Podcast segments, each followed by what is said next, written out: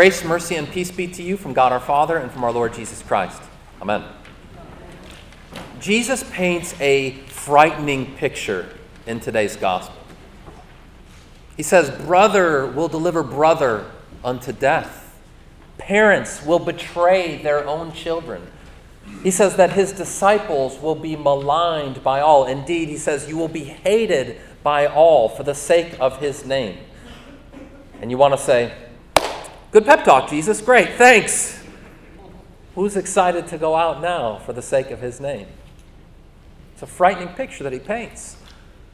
Frightening enough, perhaps, to cause us, as his disciples, to zip our lips, to think, you know what, is it really worth it? Or maybe I can be a Christian, but just kind of on the down low folks don't have to know that I follow Jesus. I can just kind of be a secret Jesus follower. I think that there's something about this frightening picture that Jesus paints that would cause you and me to cow a little bit, to bend back in fear and say, you know what, instead, I think I'm just going to keep quiet about this whole Jesus thing. But then, then he gives us the antidote.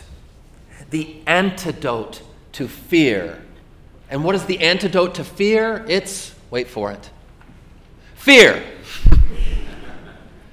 he says, Do not fear those that can kill the body but cannot kill the soul. Instead, he says, Fear God, who can cast both soul and body into hell. The antidote to fear is fear. That we would not be afraid of men, but instead be fearful of God. What Jesus is showing us is, is that it's not a question of whether or not you or I will have fear, but what or whom we will fear. It's not a question of whether you'll be afraid, but who you'll be afraid of, and if it's in the right place. See, our Lord, by these words, is inviting you and me to live into, to inhabit this tension of faith and this tension of faith, this paradox, if you will, is that we are to be fearfully fearless. We are to be fearfully fearless. That on the one hand, we have no fear, have no fear of others, have no fear of the, the consequences of the confession of faith that we have in Christ. But on the other hand, and at the same time, we have that fearlessness precisely by fearing God, by fearing the Lord, by fear, loving, and trusting Him above all else.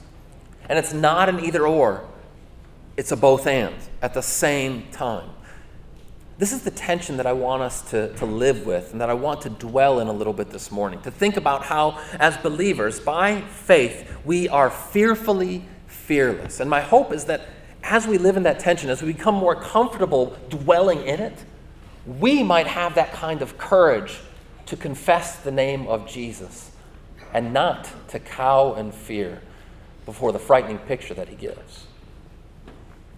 But to do this, to think about it, I think it's helpful to, to kind of look at both sides, to look at both sides of that paradox, of that tension, and to think about what happens when we lean too much or all the way in one direction.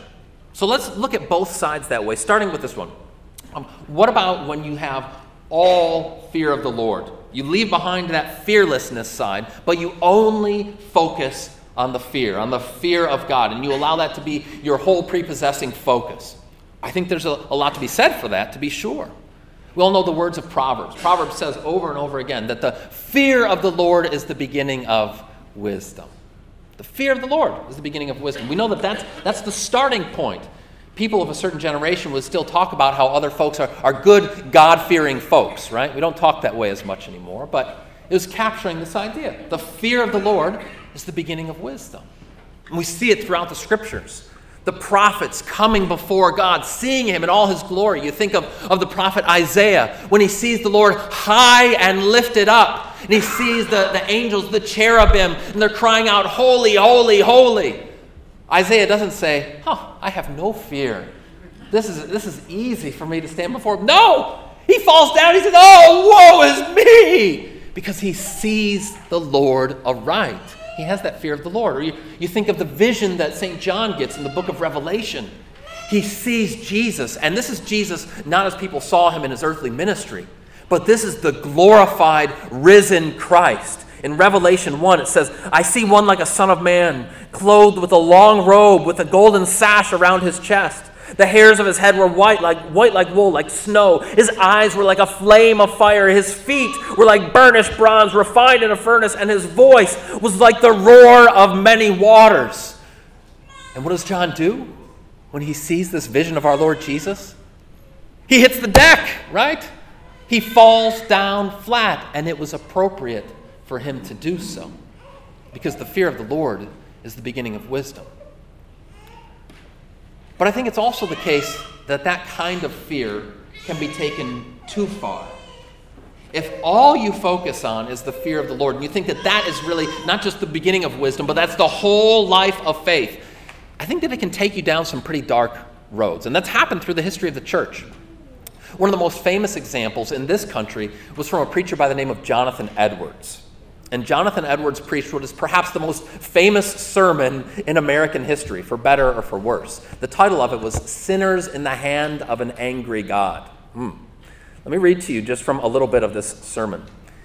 He says, The God that holds you over the pit of hell, much as one holds a spider I don't like holding spiders. I don't know, maybe you guys do. But he says, much like one holds a spider or some loathsome insect over the fire, abhors you. He is dreadfully provoked. You are 10,000 times more abom- abominable in his eyes than the most hateful, venomous serpent is in ours. Who's not inspired by that, right? This, I submit to you, is when the fear of the Lord has gone off the rails. And you have lost the sense of the fear of the Lord as an awe inspiring reverence before the God of all creation, which is appropriate for us to have. And instead, it's just turned into an abject kind of, I'm afraid of getting beaten, right? I don't want to end up in the fires of hell.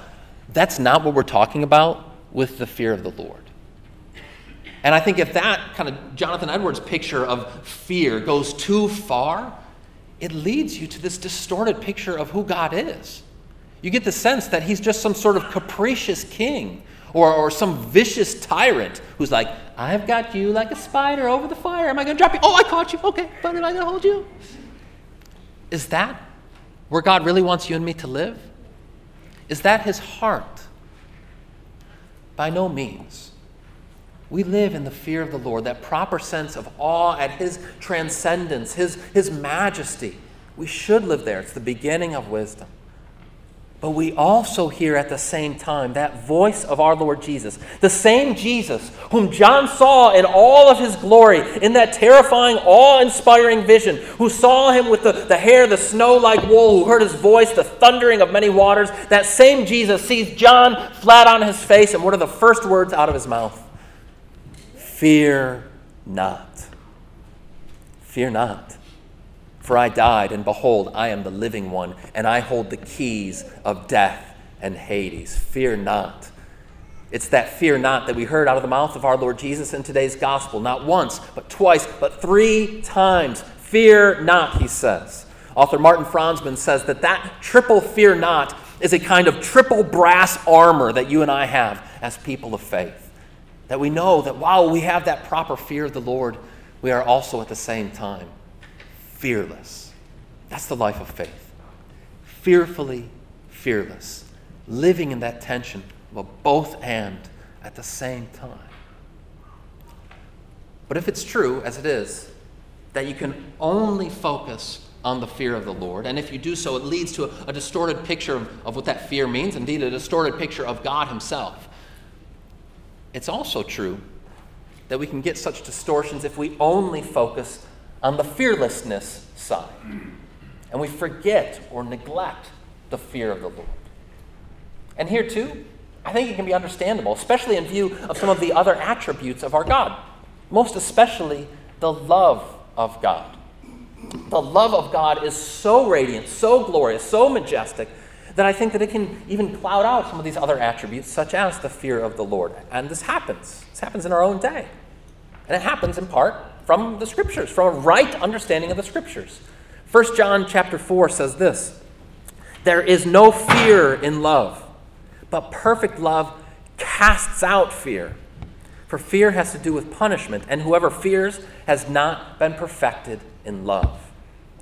See, the love of God now has driven out that sense of servile fear, that knee knocking fear of, of punishment, of thinking, okay, God is going to give it to me. He's just going to drop the hammer on me one day. Now, to the extent that we know His perfect love, we don't need to live in that sort of afraid, being afraid any longer. Now we live in that bold, courageous faith that knows His love to the deepest part of our being. But what if that's all we focus on? What if that's all we hear about and talk about is the love of God, the love of God, the love of God? If we had to choose, people would say, between His love and the, the fear of Him, of course we would choose love. But that's not a choice that we have to make or that we should make. Because just as having only a focus on that fear of the Lord leads to a distorted picture of Him, so too does a, a singular focus on the love of God. Where does that take you to? Well, I think what that can take you to is if all you talk about is, is love, and God is so kind and, and nice, is it can start to bring you to kind of a, a pretty milk-toast version of our Lord, right? Kind of a buddy Jesus. Like, hey, this is somebody who I, I might hang out with as a friend, but I'm certainly not looking at him as worthy of worship. That's not who God is either. He's not just a, another homeboy that we might hang out with. He is the God of all creation, the one who is holy, holy, holy, who, as John sees, holds the universe in his hands. That love of God must be joined with the fear of God. And why is that? Ultimately, because if you divorce those two, you will not see or understand or appreciate the awesome, awe inspiring, terrible sacrifice that our Lord Jesus underwent. See, when Jesus hangs on the cross, it's not just to show us how nice God is. It's because there he is enduring and taking onto himself God's just wrath on sin that you and I deserve. He absorbed that into himself, took all of that just punishment so that now you and I can stand before God knowing his love. A love that is not just a winking at sin, but a love that has made manifest most of all in the suffering, the blood-stained hands of our Savior. You want to see the love of God? See it there. It is a fearful, loving thing. That's where we live, in that tension of being fearfully fearless. We can be fearless before God precisely because of the fearful consequences that God's Son took for you and for me. And then, and then, brothers and sisters, when we have that kind of faith, we're able to proclaim the name of Christ with boldness, to live lives of faithfulness after the pattern of our Lord Jesus.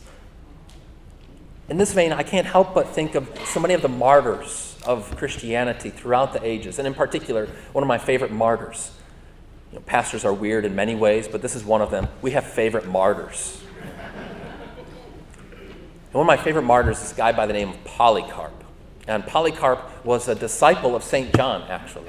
The John who wrote the Gospel of John, who saw the vision of Revelation. So this is just like the next generation of the church. It's this guy, Polycarp. Polycarp was discipled by John, and he goes on to be the bishop of Smyrna, the town of Smyrna in Europe, as a faithful man all throughout his life, helping to, to shepherd other believers to follow our Lord. Well, he lived a very long life, did Polycarp, well into his 80s. And all throughout that way, he managed to avoid the persecution that had come to many believers in that period, in that time frame. But then, suddenly, a, a new persecution in the Roman Empire broke out. And the way that they would often work is to go precisely for the leaders. The philosophy was cut off the head and the body will die. And so they go after one of the most revered leaders in all of Christendom, Polycarp, the bishop of Smyrna men come to his house in the middle of the night and they say, All right, here you go. Now's your time to come with us. And he doesn't fight back.